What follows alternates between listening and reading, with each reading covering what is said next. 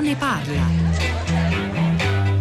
Buongiorno, eh, anzitutto grazie. Anche io eh, volevo intervenire sulla questione dei profughi ambientali e eh, sono anche eh, d'accordo con quanto detto da lei che comunque manca ancora molta cultura su quello che è poi tutto il, il filone climatico e soprattutto nel caso dei clima- dei, dei profughi ambientali o dei migranti climatici ancora di più. Mh, ad oggi eh, secondo un, un ultimo monitoraggio io mi occupo di profughi ambientali da anni ormai e da un ultimo monitoraggio sono circa 40, 24 milioni di persone in tutto il mondo quelle che hanno lasciato la casa per motivi climatici. Anche in America Latina o eh, alcune zone per esempio colpite da mh, disastri, eh, eventi meteorologici estremi degli Stati Uniti mm-hmm. anche dal Texas in alcune parti, eh, cioè, sono quelle persone che si sposano per tutti questi motivi e um, tra, tra, i quali anche inondazione e quant'altro e ad oggi non esistono per il diritto internazionale, non sono protetti da nessun, di, da nessun trattato proprio perché i disastri ambientali e le cause climatiche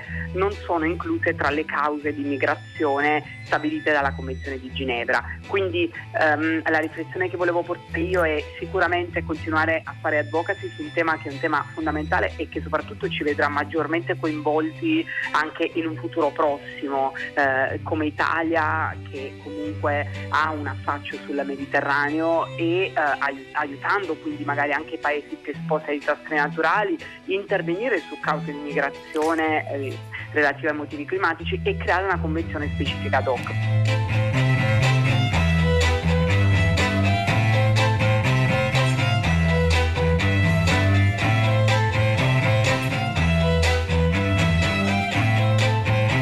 Eccoci, sono le 10, 3 minuti e 20 secondi. Una buona giornata da Pietro del Soldà. Benvenuti a tutta la città ne parla. Quella che avete appena sentito era l'ultima telefonata arrivata poco fa, poco più di un'ora fa, a filo diretto di prima pagina che riportava al centro dell'attenzione il nostro rapporto con, con l'ambiente e in particolare con un disastro umanitario continuo sotto gli occhi e tuttavia rimosso dall'opinione pubblica mondiale, quello dei profughi ambientali. Come ci si è arrivati stamani a prima pagina a, a parlare d'ambiente? E, capita spesso certo, però in realtà eh, complice questa mattina è stata la lettura da parte di Federico Fubini di un lungo articolo, mm, occupa due pagine il Corriere della Sera, una lunga recensione che Roberto Saviano dedica a un libro in uscita per l'editore La Terza di una giovane giornalista italiana che si chiama Stella Levantesi, il cui titolo è I bugiardi eh, del clima, che affronta con i metodi dell'indagine giornalistica, ma anche come vedremo quelli della psicologia, il eh, negazionismo, potere, politica e psicologia di chi nega la crisi del secolo, infatti il sottotitolo di questo libro, che ci sembra molto molto interessante per provare a capire non solo le urgenze e i problemi da affrontare, ma anche quali sono le resistenze ad affrontarli in seno non soltanto a certi social network, a certe enclave di negazionisti, ma ai grandi potentati economici, finanziari e politici del nostro mondo, dell'Occidente in particolare. E sullo sfondo i milioni e milioni di persone che ogni anno, in prospettiva saranno sempre di più costretti a lasciare la propria terra per ragioni ambientali, il surriscaldamento globale, la desertificazione oppure eventi traumatici come alluvioni, tsunami, frane, eh, deforestazione violenta spesso prodotta dall'uomo.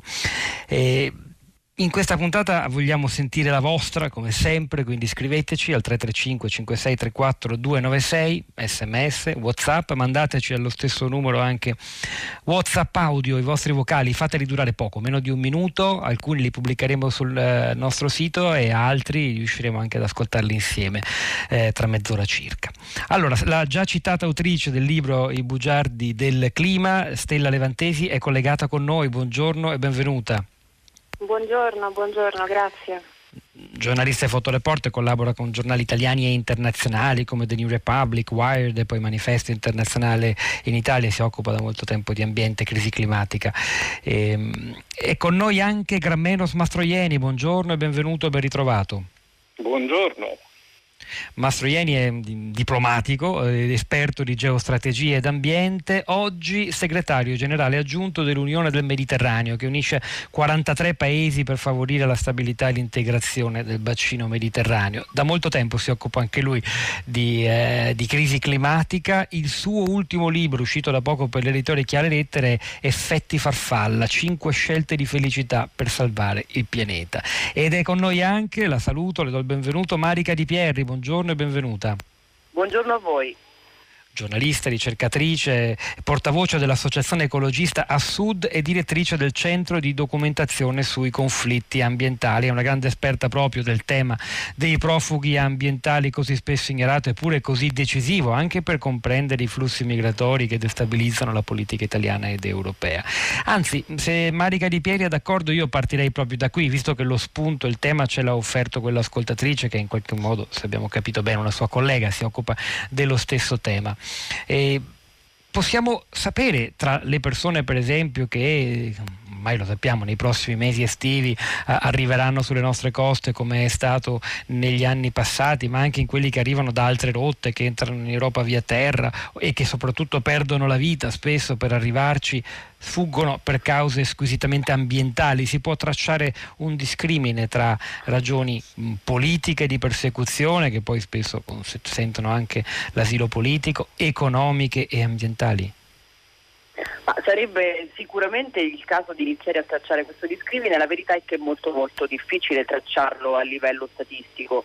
Eh, sappiamo quante persone eh, sono costrette a lasciare i loro territori spinti diciamo, da cause ambientali o climatiche, è molto più difficile invece capire quanti delle, di quelli che poi effettivamente, ad esempio, eh, lei faceva riferimento a chi arriva sulle nostre coste, abbiano questo tipo di causa alle spalle. Le ragioni sono molteplici. Innanzitutto sappiamo benissimo che eh, le cause ambientali e climatiche non sono tra le cause per le quali si può ottenere protezione internazionale, quindi eh, anche migranti che hanno alle spalle questo tipo di difficoltà, questo tipo di dramma, perché spesso appunto di dramma si tratta, non palesano eh, come eh, diciamo, motivazione predominante la causa ambientale o climatica perché eh, appunto non è una garanzia di ottenere protezione. Dobbiamo anche dire che peraltro le diverse cause, quindi quelle politiche, economiche eh, ed ambientali sono spesso interconnesse tra loro, quindi di certo ci sarebbe bisogno, questa è una parte del dibattito che va sicuramente approfondita, di comprendere come eh, a livello internazionale è possibile ehm, istituire dei meccanismi che possano proteggere questo tipo di vulnerabilità che peraltro è sempre eh, più diffusa e, e sarà sempre più diffusa e drammatica nei prossimi anni. E, è una delle cose che proviamo ad esempio a raccontare attraverso eh, i report, mm, siamo arrivati al secondo, ma quest'anno uscirà il terzo, dedicati proprio a crisi ambientali e migrazioni forzate, che sono il contributo che riusciamo a dare come associazione ambientalista al tema delle migrazioni, provando appunto ad analizzarne le cause in maniera più complessa e quindi a supplire a quella che di solito è una, un'attenzione soltanto sulle politiche di accoglienza nei paesi post destinazione. Senta Di Pieri, è, è, la stessa cosa anche dal punto di vista magari di un futuro riconoscimento dello status di profugo ambientale e, e fuggire da un territorio che è stato colpito da un'improvvisa eh, esplosione, eruzione o tsunami, qualcosa di ben visibile e chiaro e chi invece magari vive su un territorio dove le, la situazione non è migliore ma è più, stato più graduale il depauperamento per esempio delle risorse naturali, la lenta desertificazione di quelle fasce dell'Africa subsahariana sahariana vicine alle zone desertiche oppure dove è anche stata prodotta deforestazione a causa dell'uomo. E in questo caso è più, è più sfumato e più difficile riconoscere la condizione, anche se dire, dal punto di vista umanitario stanno tutti sullo stesso piano ovviamente. Ma sono esattamente le questioni, diciamo, nodi da sciogliere verso una qualificazione giuridica del profugo ambientale del profugo climatico nello specifico, perché comunque eh, ricordiamolo che eh, le, ormai i cambiamenti climatici come moltiplicatore di minacce sono alla base di gran parte, o comunque sono connessi a gran parte delle vulnerabilità ambientali che portano le persone a migrare. Rispetto alla domanda specifica che mi faceva, La difficoltà deriva proprio dal fatto che le migrazioni climatiche ed ambientali coprono una serie di tipologie molto diverse tra loro. Lei ha citato i fenomeni ad, insorgenza improvvisa rispetto ai fenomeni a lenta insorgenza, che sono appunto eh, un, una delle questioni da sciogliere rispetto alla qualificazione di un istituto giuridico che possa coprire questo genere di vulnerabilità. Così come ad esempio un altro grande problema eh, è posto dal fatto che gran parte delle migrazioni ambientali e climatiche sono migrazioni interne, per cui dalla protezione internazionale eh, diventa diciamo, difficile visto che si tratta di eh, sfollamenti all'interno dello stesso Stato, così come pure ci sono persone che si spostano temporaneamente e persone che invece sono costrette a spostarsi permanentemente, quindi anche lì nasce la questione della riallocazione, quindi sono diciamo, una serie di, di, di elementi che, rendono, che, hanno reso fino adesso anche molto diciamo, insidioso eh, il, il percorso verso l'individuazione di effettivi strumenti di tutela. Inoltre molto spesso questo genere di fenomeni ha un carattere collettivo, quindi le vittime di disastri ambientali spesso sono intere comunità. Eh, ne cito soltanto alcuni, ma insomma è davvero un dibattito urgente al quale stanno contribuendo agenzie delle Nazioni Unite, governi, organizzazioni internazionali, imponendo l'accento proprio su questa eh, necessità di riconoscimento di un link tra migrazioni, ambiente, cambiamenti climatici e necessità di prevedere degli strumenti giuridici eh, a livello internazionale che possano rispondere ad un'emergenza che purtroppo si farà sempre più drammatica.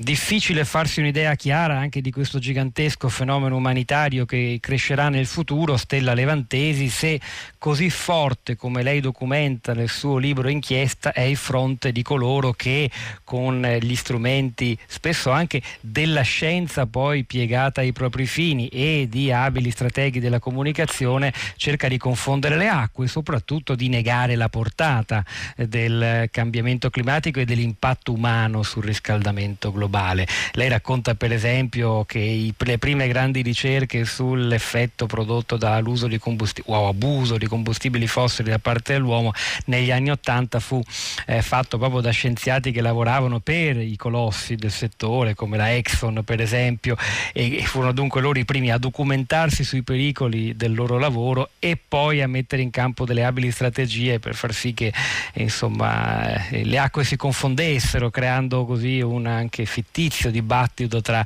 allarmisti e realisti che in realtà è anch'esso una visione del tutto distorta della realtà. I fatti sono chiari, c'è poco eh, da dire. Levantesi, certo, mm, da dove le è venuto innanzitutto il bisogno, l'interesse per fare questo tipo di inchiesta e quanto pensa sia centrale anche per affrontare il tema dei profughi ambientali?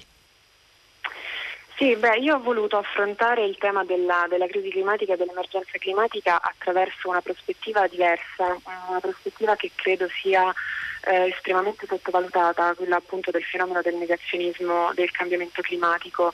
Eh, nei bugiardi del clima io scrivo che il, cambia- il negazionismo del cambiamento climatico è l'elefante nella stanza, quindi ehm, qualcosa di eh, anche molto scomodo, ma proprio perché scomodo bisogna parlarne. Um, il fenomeno del negazionismo è un fenomeno organizzato e strutturato, per questo si parla di macchina del negazionismo climatico.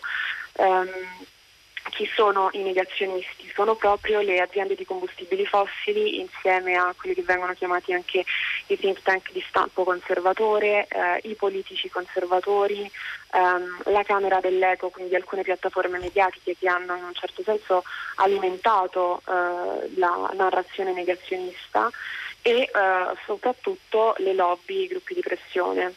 Um, in questo caso parliamo degli Stati Uniti perché il negazionismo è un fenomeno che nasce negli Stati Uniti, però non è esclusivo agli Stati Uniti, nel senso che poi si estende anche ad altri paesi eh, come l'Europa e l'Italia, anche se in maniera forse meno istituzionalizzata rispetto eh, agli Stati Uniti.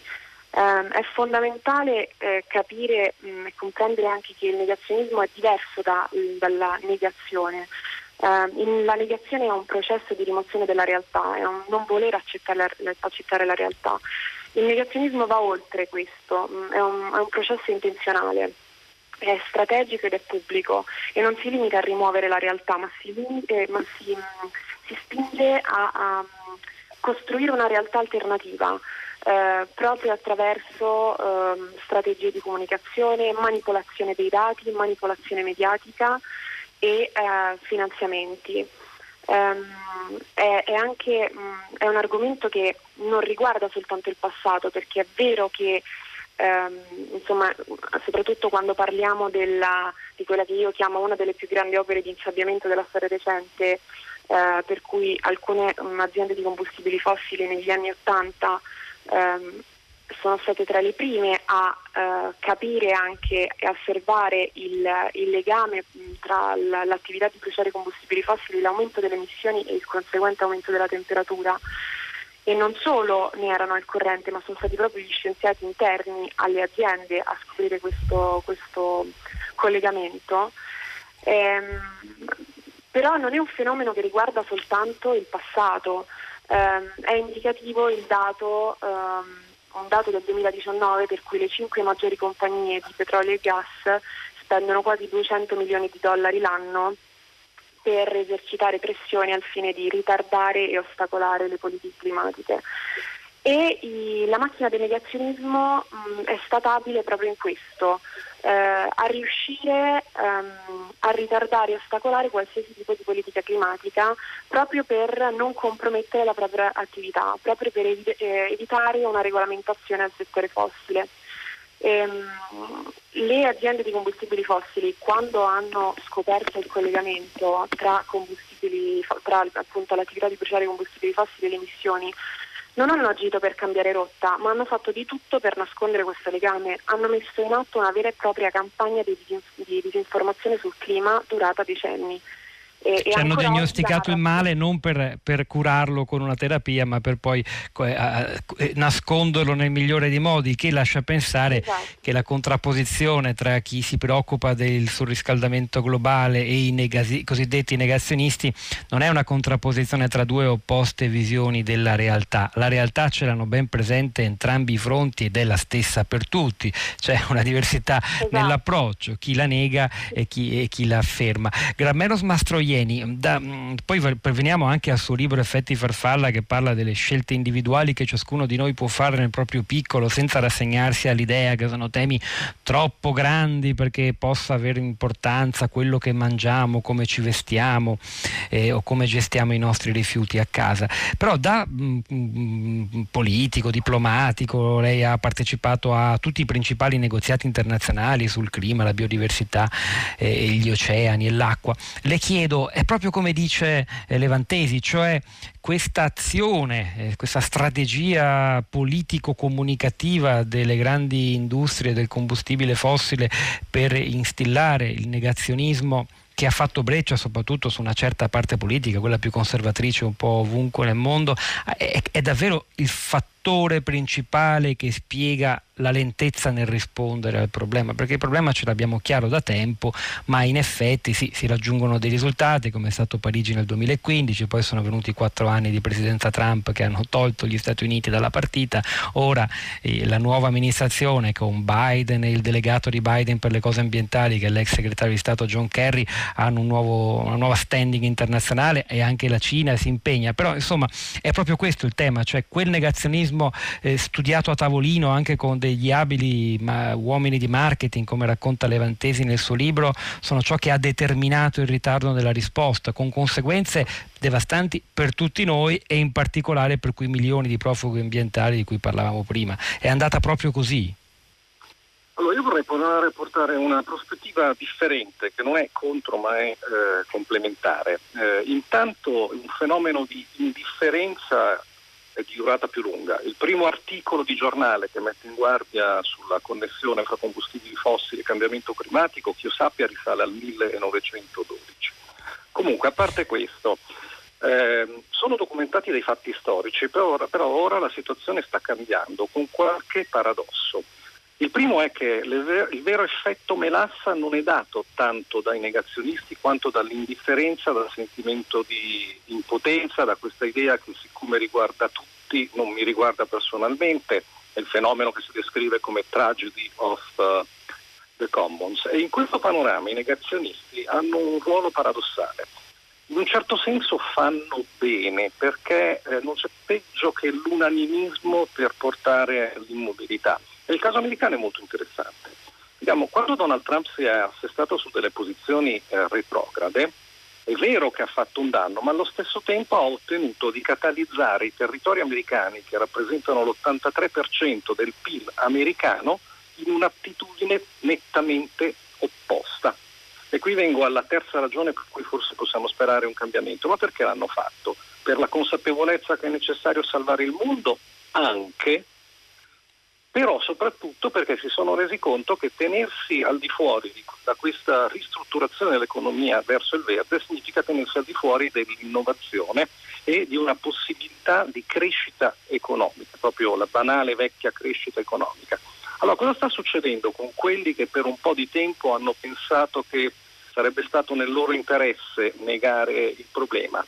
Beh, c'è tutta una nuova teoria economica che è sposata dalla finanza, che sta spostando tantissimi capitali su questo nuovo filone, che ti dice guardate che la preoccupazione per la società, la preoccupazione per il territorio, la preoccupazione per il bene comune, sbagliate a considerarla qualcosa che piomba la competitività, vi fa fare delle spese non necessarie in realtà è il contesto per essere più dinamici nell'economia. No, questa teoria è sempre più accreditata, tant'è che al di là degli studi la finanza ci sta spostando sopra il 24-25% dei portafogli eh, mondiali e si ripromette di arrivare fino al 60% in pochi anni, il che fa sì che anche i vecchi eh, percettori di un pericolo nella nozione del cambiamento climatico si stanno rendendo conto che allinearsi con un uh, rapporto corretto col territorio, col pianeta, non fa male alla loro performance e quindi anche loro stanno diventando in un certo senso alleati di un'economia diversa che li coinvolga. Le spinte al negazionismo in questo senso sono sempre meno economiche e rimangono invece quelle un po' più politiche quando sono radicate in certe culture. Ad esempio negli Stati Uniti il negazionismo ha preso piede perché trova un riscontro nelle radici calviniste dell'etica soprattutto del centro degli Stati Uniti. Per un calvinista, consciamente o inconsciamente, è molto difficile accettare l'idea che il suo successo economico sia anche quello che porta a, dire, a, a distruggere la creazione, per utilizzare questa terminologia. Allora lì c'è una predisposizione culturale, però il, la grande spinta economica direi che sta svanendo.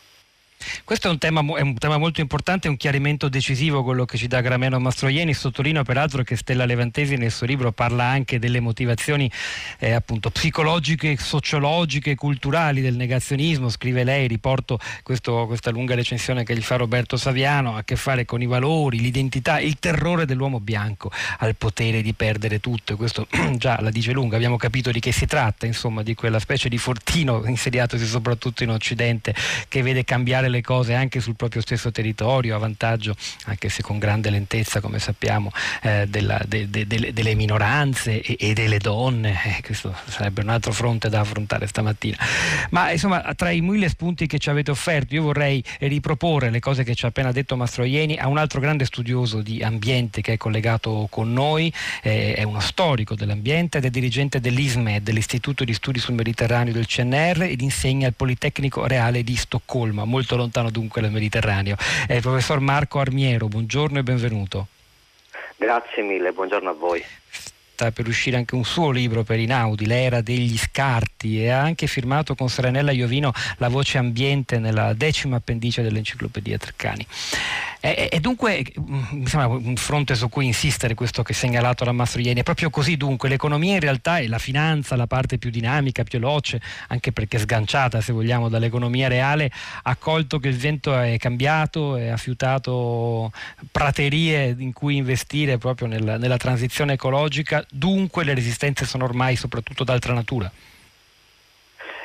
Eh, forse sono un po' meno ottimista, ovviamente sono d'accordo che eh, è evidente che la crescita economica oggi guarda anche alla sfida, o forse no, più che anche guarda soprattutto alla sfida ambientale, alla sfida ecologica. E, e, in questo sì sono d'accordo, tuttavia vedo da una parte un forte rischio, ma forse su questo potremmo essere tutti d'accordo, un forte rischio di quello che si chiama il greenwashing, cioè lasciare, diciamo, potremmo usare anche un, così, una metafora gattopardiana e lasciare tutto uguale perché eh, diciamo, tutto cambi o il contrario. Quindi sostanzialmente il greenwashing è un po' una passata, una mano di, di verde vecchia, sulle vecchie pratiche. Questo mi sembra un rischio che sia concreto. Io credo personalmente che eh, forse le spinte più interessanti sono quelle che vengono da chi mette in discussione il modello di sviluppo così com'è, cioè non tanto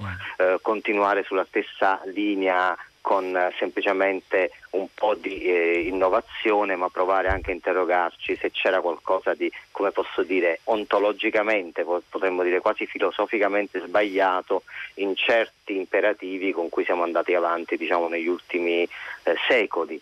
Credo che senza una revisione di questo tipo è possibile che eh, avremo forse dei miglioramenti, ma magari non riusciremo a, invest- a invertire radicalmente la rotta. Ecco quello che, eh, che penso. Ci sono per esempio scuole di pensiero che ragionano sulla decrescita, cioè sul tentativo che la decrescita ovviamente non vuol dire uguale da tutte le parti, ma vuol dire per esempio riconoscere il debito ecologico che un pezzo di mondo ha contratto nei confronti del, dell'altro. E c'è qualcosa di strano nei nostri discorsi sull'ambiente e sul clima, non so se siete d'accordo con me, ma eh, a volte mi sembra di andare al, al ristorante con gli amici, tu ordini una pizza l'altro ordina l'aragosta e alla fine si paga la romana. Cioè, eh, è strana questa, questa, divisione di responsabilità così magnanima quando si tratta di pagare il costo e i costi della crisi climatica prodotta soprattutto dal, dal nord globale o almeno comunque dall'elite di tutto il mondo, no? eh, come ha spiegato anche il rapporto Oxfam qualche, qualche tempo fa e invece poi non condividere quelli che sono dire, gli aspetti positivi, le ricchezze, i progressi. Eh, mi viene da pensare solo così al vaccino in questo momento, nel, con la stessa equanimità con cui dividiamo invece responsabilità e costi anche perché questo consenso quasi unanime, chiamiamolo così, nei confronti della transizione ecologica che si è molto rafforzata in Europa dall'anno scorso in poi, insomma, e, da, e ora anche in Italia abbiamo anche un ministero ad hoc, come sappiamo, e, e in realtà nasconde differenze importanti al proprio interno. Su questo vorrei sentire di nuovo Levantesi e Mastroieni. Per esempio Federico Fubini stamani ha dato anche conto di un contrasto che vi sarebbe in seno allo stesso governo Draghi tra due ministeri, quello dei, della cultura e, e quello del, della transizione ecologica, quindi Franceschini e Cingolani, perché un rapido cambiamento dell'approvvigionamento energetico italiano, passando dai combustibili fossili a eolico o fotovoltaico, significherà farà però anche un'azione piuttosto invasiva nei confronti del paesaggio, perché insomma paleoliche e pannelli solari possono essere anche molto molto impattanti, eh, snaturando una delle risorse fondamentali della cultura e diciamolo pure dell'economia turistica del nostro paese. Le- Levantesi, questa è un'altra storia interessante, cioè eh, sì, c'è un consenso più grande, forse il negazionismo ora è limitato in seno ad alcune nicchie politiche conservatrici, a vecchie lobby industriali superate dalla stessa finanza, come ha detto Mastro Ieni, poi però quando si tratta di fare le cose vi sono le disuguaglianze globali che ha detto Armiero che non si possono nascondere e anche delle strategie diverse da seguire che possono creare fratture anche in seno al fronte cosiddetto ecologista Levantesi. Sì, ma in realtà io non credo che il negazionismo sia superato, anzi mi riaggancio al, insomma, all'ultimo intervento che è stato fatto perché credo che il rischio greenwashing sia davvero mh, molto reale. Eh, quello che sta accadendo adesso è che mh, si sta facendo un affidamento ehm, totale a soluzioni tecnologiche, ehm, quelle che vengono chiamate anche soluzioni di ge- geoingegneria. Ehm, che mh, diciamo in un certo senso va benissimo perché è fondamentale che ci sia un'innovazione tecnologica da questo punto di vista, altrimenti anche andare avanti diventa molto complesso, eh, però la realtà è che non saranno soltanto le soluzioni tecnologiche a risolvere eh, quelli che sono i, i problemi della, della, crisi climatica. Eh, le responsabilità non sono assolutamente divise in maniera equa.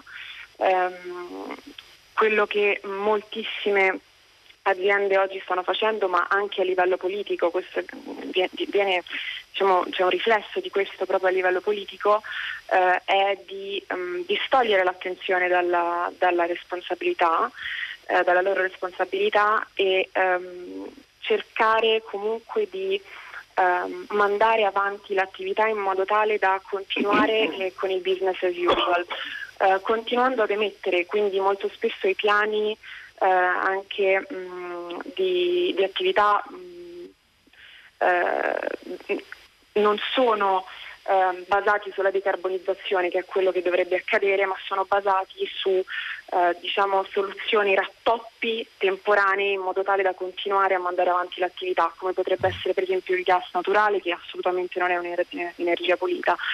Eh, per quanto riguarda eh, le rinnovabili, mh, è chiaro che c'è un rischio anche da questo punto di vista.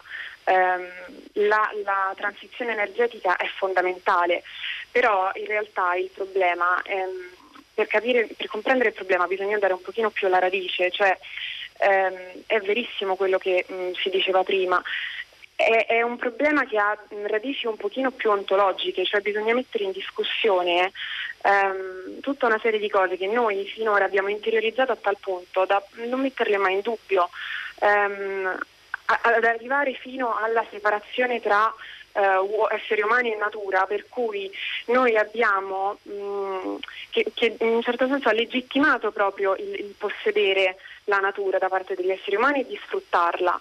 Um, questa continua o, ossessiva ehm, ossessiva necessità della crescita, no? che eh, l'antropologo Jason Nickel chiama proprio culto della crescita, infatti, eh, è qualcosa che continuerà a dare problemi anche con il passaggio alle rinnovabili. Eh, cioè le rinnovabili possono risolvere, tra virgolette, il problema delle, ehm, de, de, della, delle, del limitare le emissioni ehm, e quindi appunto dell'energia pulita, della decarbonizzazione da, dai fossili. Eh, però è chiaro che c'è proprio mh, un problema di impostazione, cioè gli errori che sono stati fatti finora ehm, è, è, è, fondamentale che, che, si vada avanti senza commettere gli stessi errori.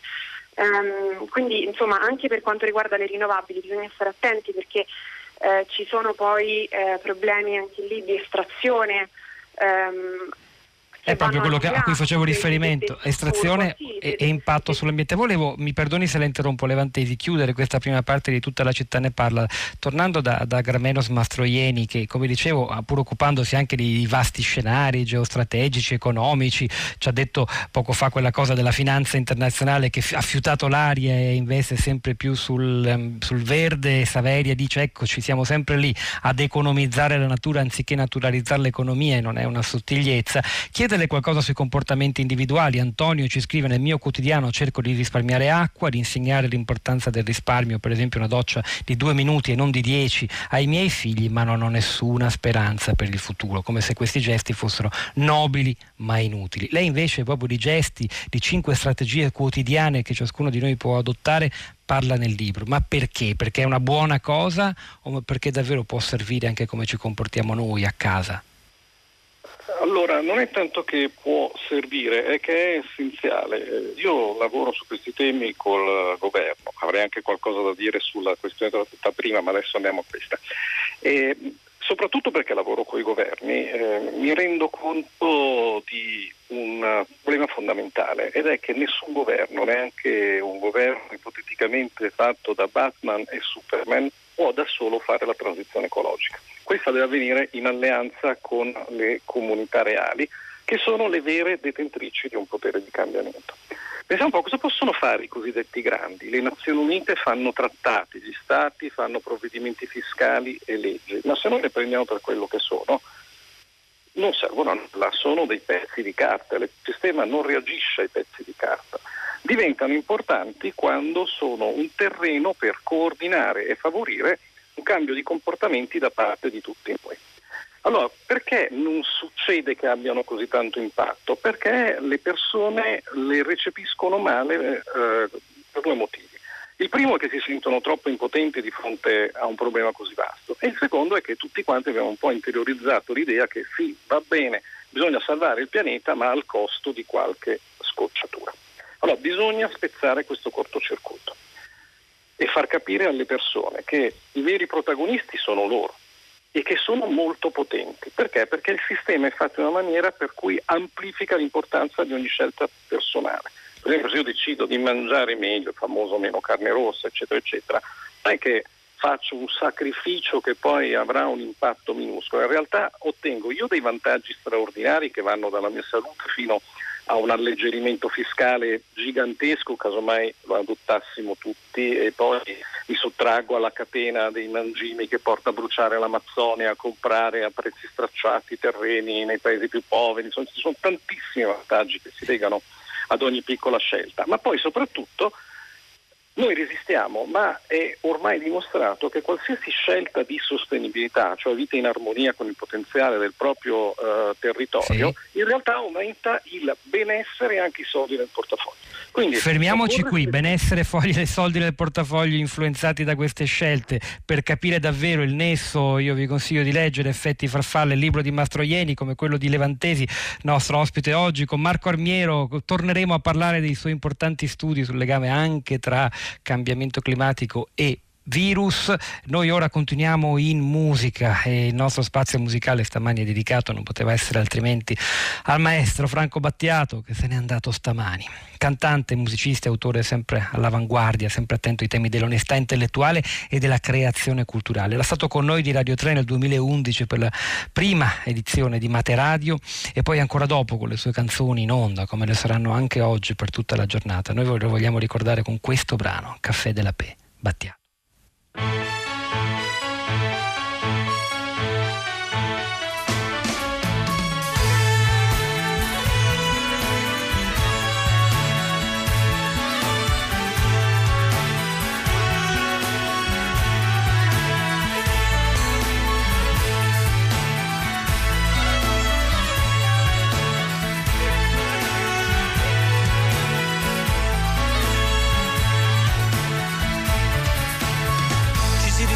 Ancora in questo corpo attuale, dopo aver viaggiato dentro il sonno.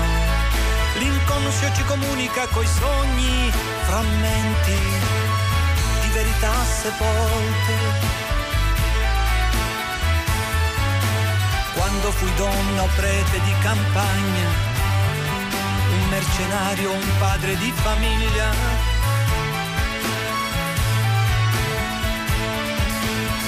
Per questo in sogno ci si vede un po' diversi e luoghi sconosciuti sono familiari. Restano i nomi e cambiano le facce e l'incontrario tutto può accadere. Com'era contagioso il nuovo il cielo e c'era qualche cosa in più nell'aria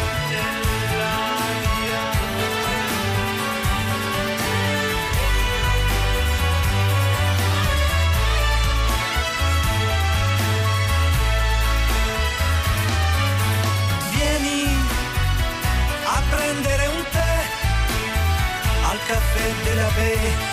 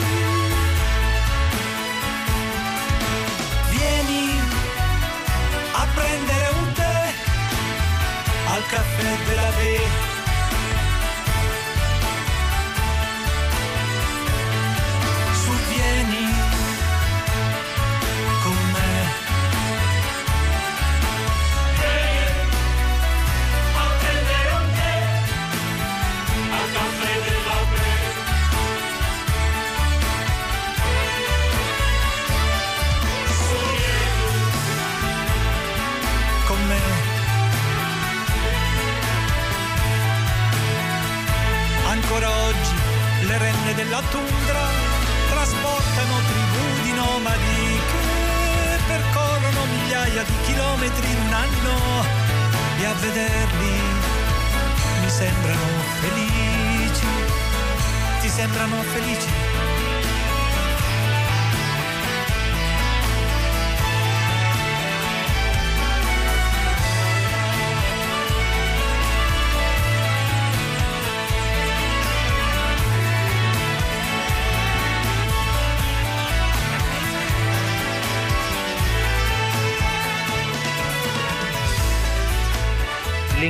L'inconscio ci comunica coi sogni, frammenti di verità sepolte, cantava il maestro Franco Battiato in Caffè della P. Rosa Polacco, a te la parola, social network, il dibattito in furia su questo argomento oggi. Ciao Pietro, buongiorno. Sì, in furia, però Battiato è primo in tendenza su Twitter, sì. anche dal mondo della politica. Arrivano molti messaggi: Enrico Letta, Paolo Gentiloni, Matteo Renzi, Giorgia Meloni, Matteo Salvini. Però leggo il tweet di Paola. Ho letto la notizia e tutto gira intorno alla stanza. Ovunque tu sia maestro, che tu sia tornato a vagare per i campi del Tennessee o abbia superato le correnti gravitazionali. Grazie per aver condiviso la tua arte con noi. Ma ora sentiamo subito la vostra voce. C'è Ellie collegata da Milano, buongiorno. Pronto? Ellie non ci... Ellie, buongiorno. Di fatto è in atto già da tempo in Italia e le cause sono da ricercare eh, molto lontano da quello che noi possiamo credere. Faccio un esempio con gli ulivi del Salento che sono lì dai tempi in cui eh, ad Atene c'era la democrazia di Pericle e Confucio scriveva i commenti ai Cinghe, dove l'essiccamento rapido è dovuto al turismo che sembra l'attività più eh, ecologica che ci sia, invece comporta un tale aumento di eh, prelievo dalle falde acquifere di acqua dolce appunto per i turisti e per questa popolazione che aumenta a dismisura per i tre mesi estivi, per cui le falde stesse eh, diminuiscono di livello e quindi per un effetto osmotico l'acqua marina si infiltra nel terreno e le radici profondissime degli ulivi eh, prendono praticamente acqua salata. Al contrario, in, eh, in, pianura padana, dove noi vediamo innaffiare a dismisura tutte le coltivazioni, pensiamo che ci sia una grande ricchezza d'acqua e una grande ricchezza di, desertif- di, eh, di, eh, eh, di terra fertile, invece la terra è completamente uccisa da concimi chimici, inquinanti, pesticidi, fitofarmaci e quindi serve solo da supporto per queste coltivazioni coltivazioni Grazie. Grazie a Ellie per il suo contributo sugli ulivi, qualcosa di cui peraltro abbiamo come... parlato spesso. Abbiamo un minuto per sentire anche Paolo da Torino. Buongiorno. Buongiorno, grazie per avermi dato la, la linea. L'assenza di dibattito sul crimine in Italia è una cosa stupefacente. Il tema ambientale è fondamentale, riguarda ogni ambito della vita e ogni angolo della terra. Gran parte dei processi migratori dall'Africa sono dovuti alla, des- alla siccità, si pensi al lago Ciad dove vivono un milione, oltre un milione di persone, il lago si abbassa e questi non hanno più da pescare. E, mm, cullarsi nell'aiutiamoli a casa loro è fuori dalla realtà. D'altro canto è anche strabiliante come da noi non si noti il diradarsi delle precipitazioni e la furia delle stesse quando avvengono. Il processo di transizione ecologica per cui l'Europa ha stanziato fondi e ci guida nell'utilizzo coinvolgerà ogni aspetto delle nostre vite. Non sarà e che ora sarà al centro della lunga discussione su questa ricostruzione eh, post pandemia. Grazie anche a Paolo per il suo contributo. Paolo da Torino, ora ascoltiamo Giornale Radio e l'Onda Verde, poi torniamo di nuovo in diretta. Tutta la città ne parla. Tutta la città ne parla.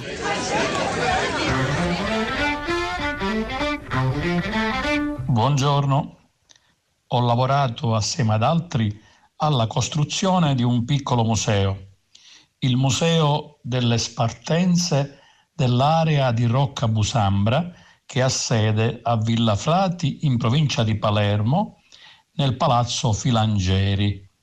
Questo museo raccoglie il patrimonio culturale delle migrazioni che ci sono state da un territorio di 20, 15 paesi in provincia di Palermo e le testimonianze della immigrazione che attualmente ci raggiunge dall'Asia, dall'Africa, dall'Europa orientale. Questo museo è nato con il contributo della popolazione e con il sostegno del comune di Villafrati. Grazie, Santo Lombino.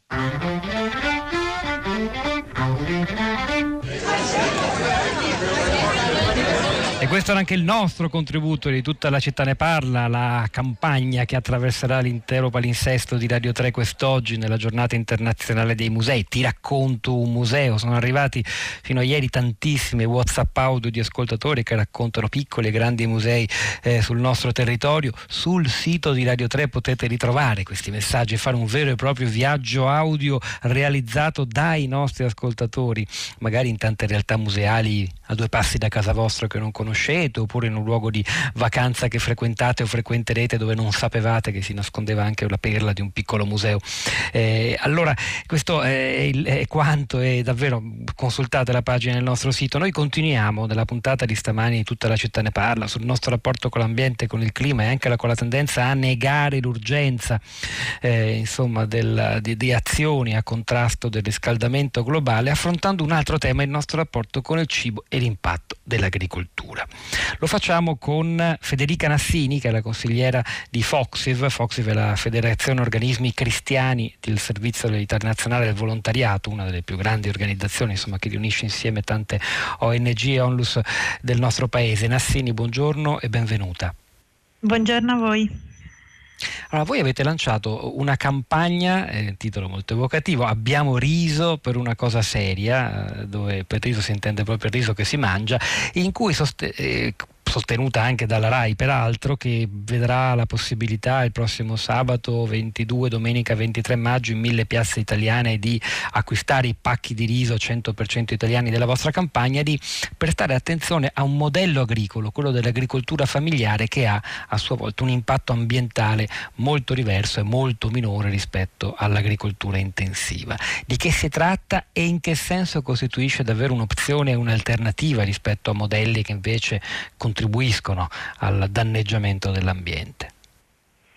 Sì, eh, questa campagna è che è giunta alla diciannovesima edizione quest'anno, appunto eh, vuole portare l'attenzione a questo, mh, mm, a questo modello no? dell'agricoltura familiare. Il, il, il, nostro obiettivo è proprio di condividere con, con tutti, con i consumatori responsabili in tutta Italia, il, eh, la difesa di chi lavora la terra il riso che proponiamo sono appunto pacchi di, di riso mm, da un chilo, riso, riso italiano della filiera, della filiera, agricola italiana di Coldiretti, ehm, sarà presentato in tutte, in tutte, queste piazze, in questi, in questi luoghi e mh, mm, i consumatori con una, una, piccola offerta, un'offerta minima di 5 euro potranno fare proprio questo, questo gesto di, di, consapevolezza e di impegno, no? una scelta per eh, stare dalla parte dei piccoli agricoltori. Grazie a questo riso che appunto Viene, viene, prodotto in Italia, ma il ricavato va a una serie di progetti, una, saranno 30 progetti in 30, in 30, paesi del mondo, andrà a sostenere le comunità rurali, gli agricoltori familiari, i piccoli, i piccoli contadini in giro, in giro, per il mondo. Perché sosteniamo i piccoli contadini? Perché sono quelli che eh, contribuiscono al, al, sostegno delle loro comunità, a restare sui loro territori e anche a salvaguardare i territori, le biodiversità e un'economia con, una, con, con filiere molto, molto, brevi, molto semplici, che non producono scarti, che non producono sprechi, ma il cui, il cui beneficio poi ricade proprio sulle, sulle comunità stesse. Nassini, che... le faccio subito una potenziale obiezione. L'agricoltura familiare, lei lo ha spiegato, tocca anche due degli argomenti che abbiamo affrontato noi stamattina, tutta la città ne parla i profughi ambientali e per esempio il processo di desertificazione di alcuni territori. Dall'altra parte però uno potrebbe rispondere l'agrobusiness, l'agroindustria eh, vale anche per l'allevamento intensivo, sono mh, mm, produzioni che certo hanno un forte impatto ambientale ma hanno per esempio aumentato la quantità di cibo disponibile nel mondo e contribuito in qualche modo per esempio all'emersione dalla fame vera eh, milioni e milioni di persone, soprattutto in Asia, in parte minore anche in nell'Africa subsahariana. Quindi come si tengono insieme le due cose? è, una questione complessa, certamente l'agrobusiness produce eh, grandi quantitativi di, di, cibo, però a che prezzo? Cioè dobbiamo farci la domanda a che prezzo li produce? Al prezzo del, eh, del, um, del, del, far uscire intere comunità dai propri territori, obbligare a intere comunità a migrare, a cercare, a cercare forme di vita altrove, il, il fenomeno dell'accaparramento delle terre, perché e questo, questi si, mh, mm, sistemi agricoli spesso vanno di pari passo con eh, veri e propri fenomeni di land grabbing, cioè di accaparramento della, di interi territori, di enormi territori, eh, da cui poi vengono espulse le, le comunità che, eh, che lì eh, vivevano. E ehm, comunque questo questo modo no? di, di, di, lavorare la terra, per cui la monocultura, per cui una, una, un sistema molto, molto, industrializzato spesso porta appunto a una perdita della biodiversità, a un, um, a un favorire in un certo senso poi eh, il, um, la desertificazione dei, um, e l'impoverimento dei terreni, eccetera. Quindi insomma eh, è complessa, la questione è complessa, però ecco, non è priva di, cioè, mm, di, di cioè, mh, bisogna tener conto, ecco, bisogna tener conto di tutti questi aspetti quindi sostenere l'agricoltura familiare, però magari anche informandosi e conoscendo un po' di più la complessità dei problemi. Sottolineiamo questa parola che voi eh, vi trovate a, ad affrontare tutti i giorni con i vostri progetti, progetti che si possono sostenere acquistando questi pacchi di riso 100% italiano della campagna Abbiamo riso per una cosa seria, eh, promossa da Foxiv Volontari nel Mondo, la prossimo sabato e domenica in mille, pia- in mille piazze italiane, una campagna sostenuta anche dalla RAI. Grazie alla consigliera di Foxiv Federica eh, Nassini. Noi andiamo verso la chiusura, è il momento di Radio Tremondo. Hanno lavorato a questa puntata di Tutta la città ne parla. Giulio Salvatelli alla parte tecnica, al suo fianco Piero Pugliese in regia, Pietro del Soldario Sapolacco a questi microfoni, e poi Sara Sanzi, Cristina Falocci, la nostra curatrice Cristiana Castellotti che vi danno appuntamento a domattina alle 10.